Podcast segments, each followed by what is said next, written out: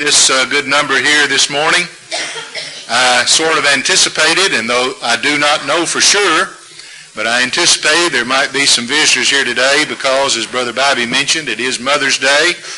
And I know that uh, in some places there are those that will come and attend the services with their mother or maybe come back to the place where their mother worshiped. And if you're doing that today, we're grateful for your presence. Whatever the reason is that you're here, if you're a member of this congregation and regularly attend, we're glad you're here. While we are always glad to have visitors, we don't want to overlook the members and the effort that you put forth to be here regularly and faithfully. And so we're glad for your presence no matter the reason you might be here. You honor us today by extending the invitation for me to come and be with you. And if you're visiting, you honor this congregation by coming. But may I remind all of us that the highest honor is that God is allowing us today to enter into his presence to worship him. We don't ever want to forget, folks, that when we assemble like this, we can't help but be aware of everybody else that we see around us that's present. But we don't ever want to forget that what we're doing here today is worshiping God. We're not trying to entertain ourselves, though we enjoy the worship, but we're here to honor him. And that's the primary purpose for which we come. And we're glad you've chosen to so do with this congregation uh, this morning. Hope you'll be back at uh, 2 o'clock and uh, tomorrow night at 7 and Wednesday uh, through Wednesday night if at all possible. I do want to wish all of the mothers here a happy Mother's Day. I called my mother and mother-in-law this morning to wish them a happy Mother's Day.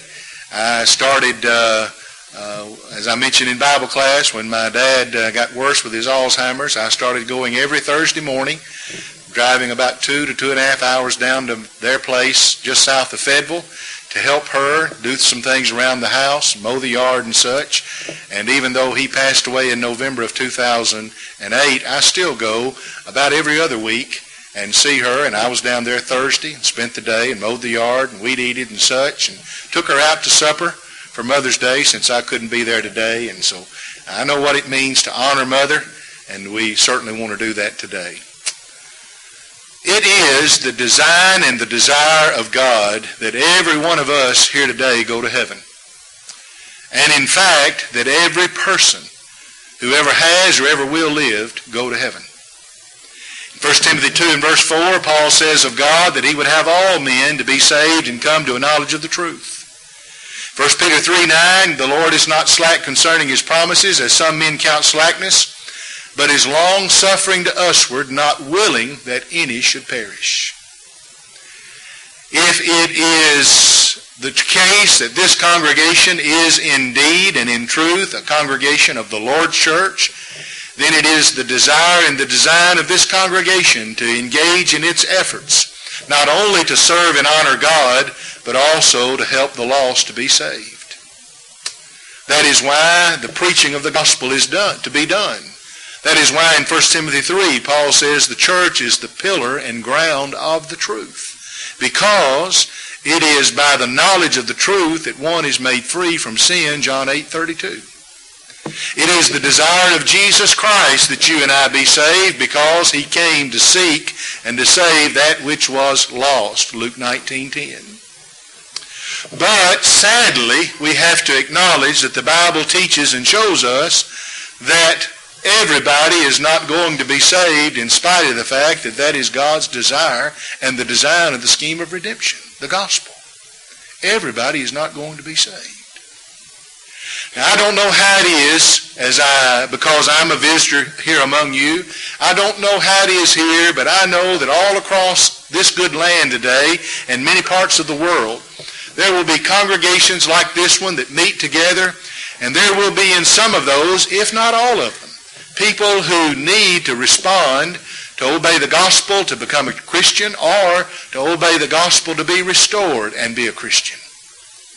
And sometimes when you have a gospel meeting such as this, people will look back over it and they'll say, or maybe even a regular assembly, they'll look back over it and say, I wonder why so-and-so didn't respond. Occasionally people will come out of the assembly and shake the preacher's hand and they'll say, Preacher, I don't know what kept people from responding today. That, that lesson should have surely prompted somebody to respond. Well, I want us this morning to think about why it is that some people do not obey the gospel.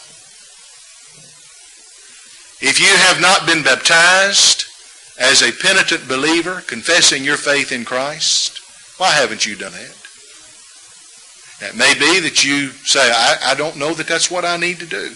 Would you let somebody here know and a time can be set up to sit down and study with you and talk with you and uh, open the Bible and study the Bible to show what needs to be done in order to be saved. Those things we just mentioned. Or it may be that there's somebody in this assembly that, that has obeyed the gospel but not faithful. You know it. The congregation knows it. Why haven't you done anything about it? Sometimes people say, well, I'm going to one of these days. Hell will be littered with souls that had that thought. I, I, I was going to do something about it one of these days. But life is so uncertain and brief. And who knows where and when or how it will end. Young or old, whatever our condition may be. Sometimes people say, well, he's waiting on his wife or she's waiting on her husband. There are any number of reasons that might be given why some people do not obey the gospel, but Many times those just barely scratch the surface. The text of our reading this morning, Matthew 16, 24, tells us some reasons why people do not obey the gospel. It's also recorded in Mark chapter 8 in verse 34 and Luke chapter 9 in verse 23, where Jesus said, If any man will come after me, let him deny himself and take up his cross and come and follow me. I set before you this morning some reasons from that text that Jesus perhaps secondarily. In other words, this wasn't the primary reason for making this statement, but secondarily, he shows us some reasons why people do not obey the gospel. And the very first one is because they do not want to. He said, if any man will come after me. I know that there are many factors that can enter in on the why a person doesn't want to, the, the poor example that they see in some Christians, but as we're going to talk about later on in the course of this meeting, in one of the lessons of the meeting, you know, there are also many good examples. For every bad example that you can point to in this congregation or any other, I could point to you to a dozen other good examples that are setting the right kind of example. But there are any number of factors why people say they, they don't want to, but that's the bottom line. I don't want to. Would that be the case with anybody here today? I haven't obeyed the gospel yet. I haven't been restored to my first love because I really just don't want to.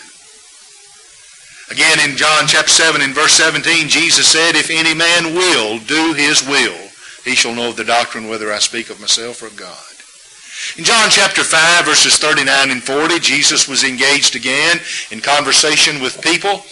And on that occasion to the Jewish leaders he said, search the scriptures. He's talking about the Old Testament. Search the scriptures, for in them you think you have eternal life and they are they which testify of me. That's verse 39. And then in verse 40 he says, And you will not come unto me that you might have life. Now Jesus was not in any way being critical or ridiculing or mocking the idea of studying our Bibles. The problem was that the Jews had divorced the Scriptures from the Messiah. They thought that because they had the Old Testament and because they were the fleshly descendants of Abraham, their ticket to heaven was punched. They didn't need anything else or anybody else. And consequently, they were not looking for a Savior of their soul. The kind of Messiah they wanted was the kind of Messiah that would deliver them from the rule of any other country or any other government. And consequently, they wanted a fleshly kingdom. Remember, Jesus said to Pilate, My kingdom is not of this world. Even his own disciples, those men would be his apostles prior to the time that he ascended back to heaven. Immediately prior to that, in Acts chapter 1, they asked Jesus, Lord, wilt thou at this time restore the kingdom to Israel? They'd fallen into that fallacy as well. They were looking for a Messiah who was going to come that was going to restore Israel, the nation of Israel, to its glory days like during the time of David and Solomon. And that's not the reason Jesus came into the world. And so he tells them, search the scriptures. Not because they didn't know the scriptures, but because they did not see how in the Old Testament there was the fulfillment that Jesus was living before them right then. And because they didn't see it, he said, you will not come unto me. There are people who do not obey the gospel because they simply do not want to. The late Brother V. E. Howard, many, many years ago, used to say, give me a man that wants to obey the gospel and I'll baptize him in 15 minutes. Now that may have been an exaggeration for emphasis sake, but the point is still true. When a man or a woman or a young man or a young lady of the age of accountability really wants to do what's right, it's not all that hard to open the Bible and show them what to do and find people ready to render that kind of obedience. Would that describe you this morning? Above all else, laying aside all of the ins- insignificant matters of life, do you want to go to heaven more than anything in this world? If that is your attitude and my attitude, then it will not be hard for us to learn what to do to go to heaven. It'll not be hard for us to learn what to do to be saved and live the kind of life that pleases God. It's a matter of wanting to. And that's why Jesus said, if any man will. It has always been that way. Matthew chapter 11, verses 28 through 30, and what has been called the great invitation, Jesus said, Come unto me, all ye that labor and are heavy laden, and I will give you rest. But you see, here's where the problem comes in so many times. People are living life. Everything is going well. Like those Jews of old, they didn't believe they needed saving. And there are people today who labor under that same delusion. I don't really need to be saved. At least I don't need to be saved right now. And from a spiritual standpoint, people treat their soul just like people treat their body. How many people do you know who have to get nearly deathly ill before they'll go to the doctor? They have to be convinced in their mind that their home remedies and their doctoring and nursing of themselves is finally not going to work and they finally give in and go to the doctor. People do that with their soul. And so they don't believe they are burdened with sin. And hence they don't believe they need the rest that Jesus promises. If you want to see a good picture of what sin does to the soul and the life of an individual, turn back and read the first chapter of the book of Exodus, where after approximately 400 years, or nearly 400 years, the Israelites had been in Egypt, and they are now slaves to the Egyptian authorities under Pharaoh. And your Bible says that their slavery was such that Pharaoh and the Egyptians made their lives bitter. That's what sin does. Because sin is depicted as bondage. But unfortunately, there are people who do not obey the gospel because they don't want to. And may I remind all of us who are trying to live right and trying to encourage those that we love and for whom we care to render obedience and to be faithful to the Lord that when we have done all we know to do and all we can do, that's what it comes down to eventually. A person has to want to. When our children were small, they had no choice. We took them to the services. I was talking to my daughter Friday night as we anticipate the birth of her son, our first grandson, this coming Thursday. And I was mentioning to her, I said, you have grown up in a home where you've never known a time that you did not attend the services of the church. I did not grow up in a home like that. I don't have that memory. But from her earliest memories in life, she's never known a time when she did not attend the services. But you know now she's married and she's out on her own and she can choose not to go if she so chooses. If that's her want to, that's what she can do. And I was trying to impress upon her the importance of setting that example and bringing up our grandson so hopefully he'll be able to look back on life if he lives when he is her age or mine and say, as she can say, I never knew a time as a boy growing up we did not attend the services. I never knew a time growing up when mom and daddy both did not take us and go. That's a great memory to have if you have that today. But now that being true, are you still faithful? Are you still going? People don't go. People don't obey the gospel because they don't want to. But notice in the second place that another reason why people do not obey the gospel is because they are unwilling to deny themselves. Jesus said, if any man will come after me, let him deny himself. Now you know or should know that the basic problem of sin with every person is self. It is the enthronement of self as opposed to the enthronement of God in our hearts. What was the problem that Adam and Eve had in the Garden of Eden? We'll study and talk a little bit about that this afternoon at 2 o'clock, Lord willing.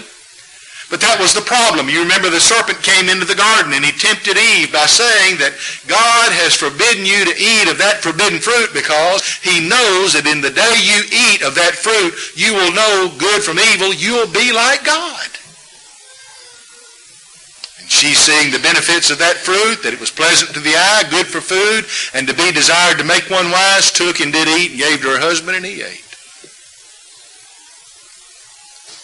The appeal that the devil made through that serpent, through the form of a serpent, was the appeal to self. To exalt and enthrone self, to be like God. And we want to be like God, but not in the enthronement of self, rather in the enthronement of God upon our hearts so that we mold our character and our conduct after God's character and his conduct. And that's why in our prayer today it was mentioned that we want God to forgive us like we forgive others. We want to be forgiving like God is forgiving. And God in turn responds to that. But that was the problem that Adam and Eve had, the enthronement of self. In James chapter 1, beginning in verse 13, James says, Let no man say when he is tempted, I'm tempted of God. For God cannot be tempted with evil, neither tempteth any man. But now listen how he describes the evolution of sin, if you will. He says, Every man is tempted when he is drawn away of his own lust and enticed. And then when lust hath conceived, it bringeth forth sin, and sin, when it is finished, bringeth forth death. There are certain sins that are common to all of us. But there are some sins that are a temptation to some that are not a temptation to others. I have never had the desire to drink alcoholic beverages. That's not a temptation to me. Now, I don't make it a habit of being around that kind of thing uh, even though I do go in restaurants where it's served and, and shop in grocery stores where it's sold, but I don't make it a habit of attending parties and get-togethers and such where that kind of thing is done. But on those occasions when I find myself in such establishments, it's not a temptation to me, but that might not be true of everybody here. There might be some who would be so tempted.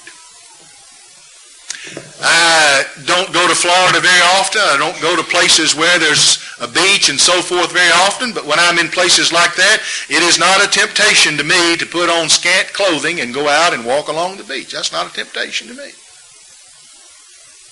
That may not be true of everybody here. It's not a temptation to me to go out and get my bathing suit on if I could find it and go out to the local pool and lay around by the side of the pool. That's not a temptation to me. That might not be true of everybody here. Every man is tempted when he's drawn away of his own lust. The devil works on each of us individually, and he caters to our own lust, and he picks and he probes, finding out what that is. And when he has found what your lust is, what your desire is, he uses that to dangle it before you, to lure you into satisfying and fulfilling that lust in a way that is unscriptural and sinful, if it can be fulfilled at all without so doing. Whether it is the appetite for food or drink or the sexual appetite or whatever it is. And the devil picks and probes. And the reason some people never obey the gospel is because they are unwilling to ever look at anything in the world and say, I can't do that. I can't have that. To deny themselves. They're simply not willing to make that sacrifice. In Luke chapter 15, you'll remember that the prodigal son, or the one we call the prodigal son, went off into the far country of sin, having received from his father that portion of inheritance fell to him. There he wasted his substance in riotous living. There began to be a famine in the land. He was in want. He went and hired himself to a citizen of that country who sent him out into his field to feed swine. Notice the change in that young man. Came to his father, first of all, and he said, Give me that portion of goods that falleth to me. When he came home, he said, Make me as one of your hired servants. He wouldn't deny himself the passions and the pleasures that the far country offered. But when he was in that hog pen, as it was, as it were, so hungry he would have eaten of the husk that the swine did eat. He thought about home. And he's now ready to deny himself. And unfortunately, there's some people, though, that are not willing to do that. Then notice in the third place, Jesus says, if any man will come after me, let him deny himself and take up his cross. There are those that are unwilling to endure the hardships. I mentioned in Bible class this morning that it seems to me that we have become a nation somewhat that is spoiled.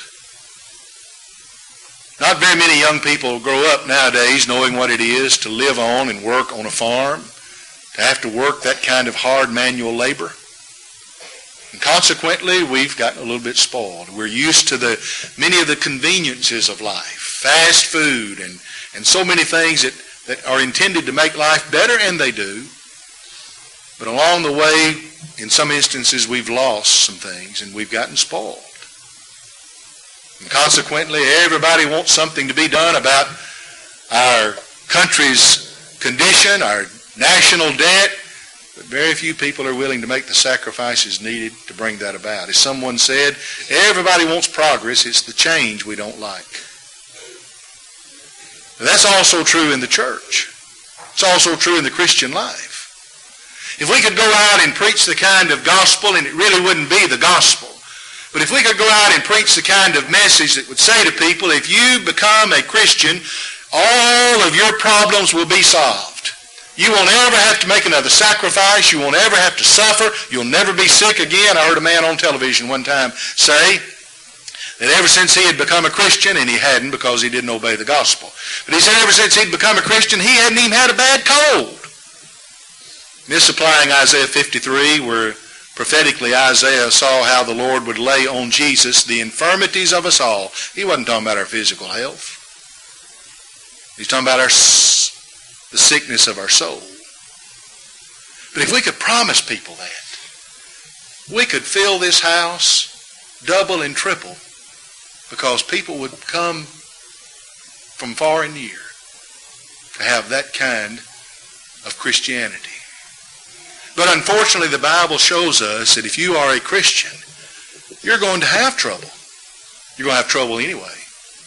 But you're going to have some problems because you are a Christian. Listen, folks, when Jesus said, take up the cross, he was not talking about the problems that come to us because of life. He wasn't talking about dealing with physical illness like Alzheimer's or cancer or heart disease or whatever it may be because those things come to people whether they are Christians or not. Taking up the cross means an attitude and disposition that is willing to suffer whatever we must suffer because we are Christians. And so Paul says in 2 Corinthians 12 in verse 15, Most gladly therefore will I spend and be spent, though the more I love you, the less I be loved. Can we not on this day when we are endeavoring to honor mothers see the beauty of that passage more clearly than maybe we have at other times? Doesn't that depict a mother's love? Mama will love us and sacrifice for us in spite of the fact that we often don't show her the gratitude except one day out of the year. Now, if you want to get my dander up, then you be a young man especially, or a young lady even, and you sass your mama.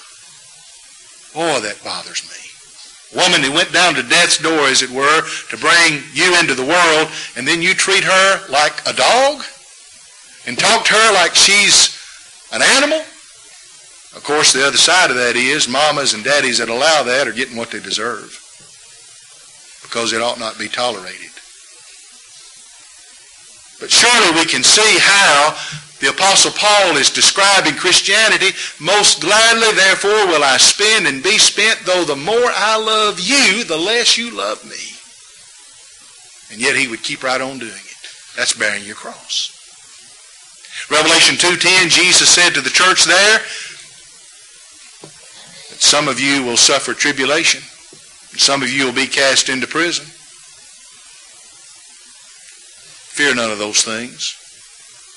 Be thou faithful unto death, and I will give you the crown of life. And being faithful unto death, as I'm sure you have been taught and told many times, does not mean be faithful till the day you die, though that's part of it. It means be faithful even if they kill you. Jesus said those words at a time and to a church where physical persecution was a reality. Christians were having their heads cut off. They were being fed to the lions. They were being burnt. Uh, they were being coated with tar and burned at the stake for their faith in Christ. And Jesus says, even if they do those things to you, you still be faithful. And I like to think about James, for example, in Acts 12, who was beheaded for his faith.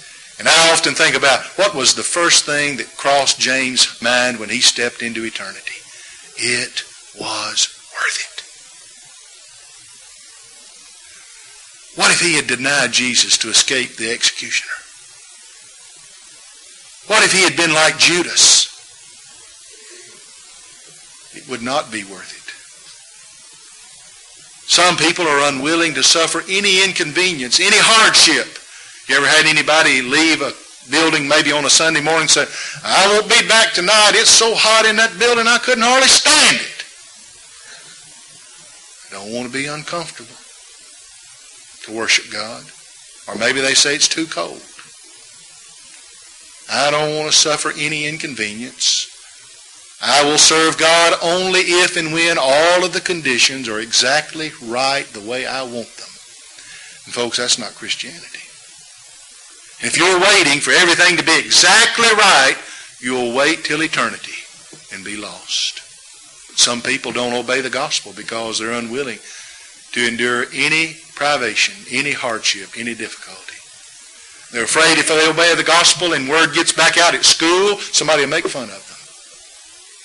Or if they obey the gospel and go into work and somebody learns that they're trying to be the Christian life, they might mock them, ridicule them. And they never do obey the gospel because of that. And then last of all and quickly, because they're unwilling to make Jesus their Lord. Jesus said, take up your cross and follow me. He leads, we follow. John 10, 27, Jesus said, My sheep hear my voice, and I know them, and they follow me. Now, listen to verse 28, which is often used to teach the false doctrine of once saved, always saved. Jesus says, No man can pluck them out of my hand. They'll never perish. Well, why is that true? Because they hear his voice and they follow him. And as long as they're hearing his voice and following him, the devil cannot muster an army large enough or strong enough to pluck them out of Jesus' hand. But you know, sheep can wander off. They can stop following their shepherd. But as long as we make Jesus our Lord, we can make him our Savior. He can't be our Savior if we won't let him be our Lord. Luke 6, Jesus said, Why do you call me Lord, Lord, and do not the things that I say? But some people are unwilling to yield. You know anybody that's rebellious, irreverent, disrespectful toward authority? That has the attitude that says, in essence, nobody's going to tell me what to do. Listen, folks, it's not a question of whether or not you're a servant. Every one of us in this assembly today that are accountable are servants. The only thing at issue is who we're going to serve. In Romans 6:16, 6, uh, rather Paul said, "Know you not that to whom ye yield yourselves servants to obey, his servants you are, to whom you obey, whether of sin unto death or obedience unto righteousness." You and I are servants. The only thing at issue is who's our master. And unfortunately, some do not obey the gospel because they are unwilling to let Jesus be their Lord and Master. In John 13, after Jesus washed his disciples' feet, he said, You call me Lord and Master, and you say well, for so am I. He is. Before he ascended back to heaven, he said, All authority has been given unto me un, under heaven and earth. Now, the writer of Hebrews says, that being the case, but he says, We do not yet see all things put under him. Why? Because not everybody submits to his authority. But it's been given to him. And he is to be our Lord. And if I'm ever going to go to heaven, first of all, I've got to want to. I'm, nobody goes to heaven by accident. I go to heaven because I want to. It takes a great deal of determination and resolve. I'll go to heaven because I am willing to deny myself. Jesus had to do that as he walked this earth. He said, I didn't come to do my will, but the will of him that sent me, John 6, 38. In the Garden of Gethsemane, Luke 22, he prayed, Let this cup pass. Nevertheless, not my will, but thy will be done. So like Jesus, I got to be willing. I got to be willing to take my cross voluntarily, sacrificially, endure whatever hardship and suffering there may be that can come, and it will be worth it. Paul said in Romans 8:18, I reckon that the sufferings of this present time are not worthy to be compared with the glory that shall be revealed in us. If somehow or other you could be called upon or I could be called upon to make sacrifices nobody else in this world has ever been called upon to make to be a faithful child of God, when we step into eternity, you know what we'll do? We'll rejoice. And we'll know it was worth it. And let Jesus be our Lord. Do what he says. To have a not my will, but thy will be done disposition of heart and mind. And whatever he requires us to do, to be willing to submit and do it. Have you obeyed the gospel? Do you need to be baptized this morning? As a penitent believer confessing your faith, and you haven't done it, is because you don't want to? Is it because you're not willing to deny yourself? Or suffer any kind of hardship or inconvenience? Or make Jesus your Lord? Won't you change that this morning? Won't you repent of that attitude and disposition? And lovingly, willingly yield your will to the will of God who wants to save you and showed it by sending his son to die at Calvary. And if you're a child of God and you know you're not faithful to the Lord, why aren't you? Because you don't want to? Because there are other things that come up in life that you prefer over the spiritual? Because you're not willing to be uncomfortable or inconvenienced or suffer for the name of Jesus or really make Jesus your Lord. Won't you change that this morning? Repent. Confess those things that are amiss in your life. If you've sinned in a public way, you need to let this church know of your repentance. 1 John 5, 16. If a man sins a sin not unto death, if he sees his brother sin a sin not unto death, he shall ask, and the Lord shall give him life. What's a sin not unto death? Sin of which one will repent. And you need to do that. You can't make your soul right without letting your brethren know of your repentance if they know of your sin. Won't you do that this morning? Well, we hope that you will. The Lord wants to save us all. He's waiting on our response to his love and affection. If you need to come, will you while we stand together?